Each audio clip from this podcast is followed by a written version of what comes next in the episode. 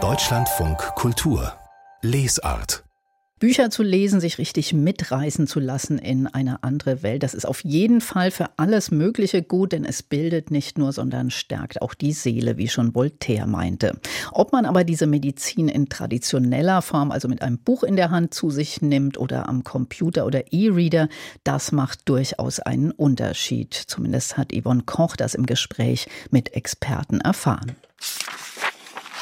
Schwarze Zeichen auf weißem Hintergrund. Beim Lesen fügen wir diese zu Worten und sogar zu Bildern im Kopf zusammen.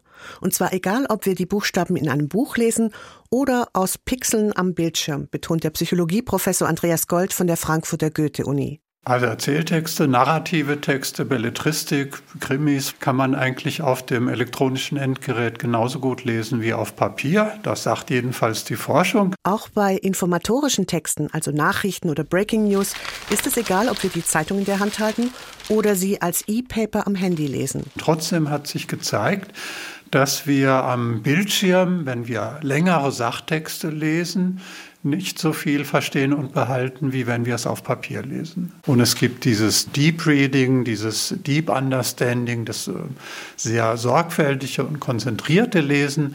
Da schlägt diese Bildschirmunterlegenheit zu oder da gibt es zumindest die Gefahr, dass wir weniger behalten. Texte des Philosophen Adorno oder die des Schriftstellers Marcel Proust zum Beispiel versteht man am Bildschirm also schlechter. Und der Grund dafür ist ein rein psychologischer, meint Professor Andreas Gold. Wir gehen mit einer anderen Einstellung an das Lesen heran.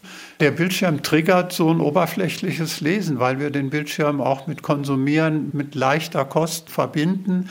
Wir sind unkonzentrierter und wir lesen weniger sorgfältig. Und natürlich muss man sehen, dass das Ablenkungspotenzial der digitalen Endgeräte durch Benachrichtigungsfunktionen und was alles noch möglich ist, natürlich sehr, sehr groß ist. Das gilt für fürs Lesen am Handy, Tablet oder PC. Anders ist es beim E-Reader, der im Prinzip nur eine digitale Form des Buches ist. Zwar kann man Schriftgröße und Helligkeit einstellen und sich ständig neue Texte draufladen, aber der E-Reader ist tatsächlich nur zum Lesen da eine tragbare Bibliothek quasi, die in der Kombination mit dem E-Book, also dem elektronischen Buch, ab den 1990er Jahren voll eingeschlagen hat, weiß Thomas Koch vom Börsenverein des deutschen Buchhandels. In den ersten Jahren, als es E-Books gab, gab es wirklich deutliche Zuwachsraten, also vom Absatz und vom Umsatz. Das hat sich aber jetzt in den letzten 10, 15 Jahren wieder etwas abgeflacht. Äh, inzwischen stagniert der Markt. Wir haben auf dem Publikumsmarkt ungefähr 6% Umsatzanteil äh, von E-Books. Also das heißt, die große Mehrheit wird immer noch mit Printbüchern umgesetzt. Das Paradoxe daran, gerade komplexere Sachtexte, die ja laut Andreas Gold am Bildschirm schlechter verstanden werden, werden gerne digital gelesen. Romane und Krimis dagegen eher in Buchform. Der Grund dafür sei allerdings eher ein emotional sinnlicher, vermutet Thomas Koch. Viele Menschen schätzen eben auch das Analoge und die Haptik und auch den Geruch von gedruckten Büchern. Und gerade in so einer Zeit, die sehr von Digitalisierung geprägt ist, von Stress, wo viele auf Social Media sind, schätzen sie doch auch dann was Analoges, was zum Greifen, um auch zu entspannen und zu entschleunigen. Trotzdem, wir werden in Zukunft immer mehr digital lesen, meint Psychologe Andreas Gold.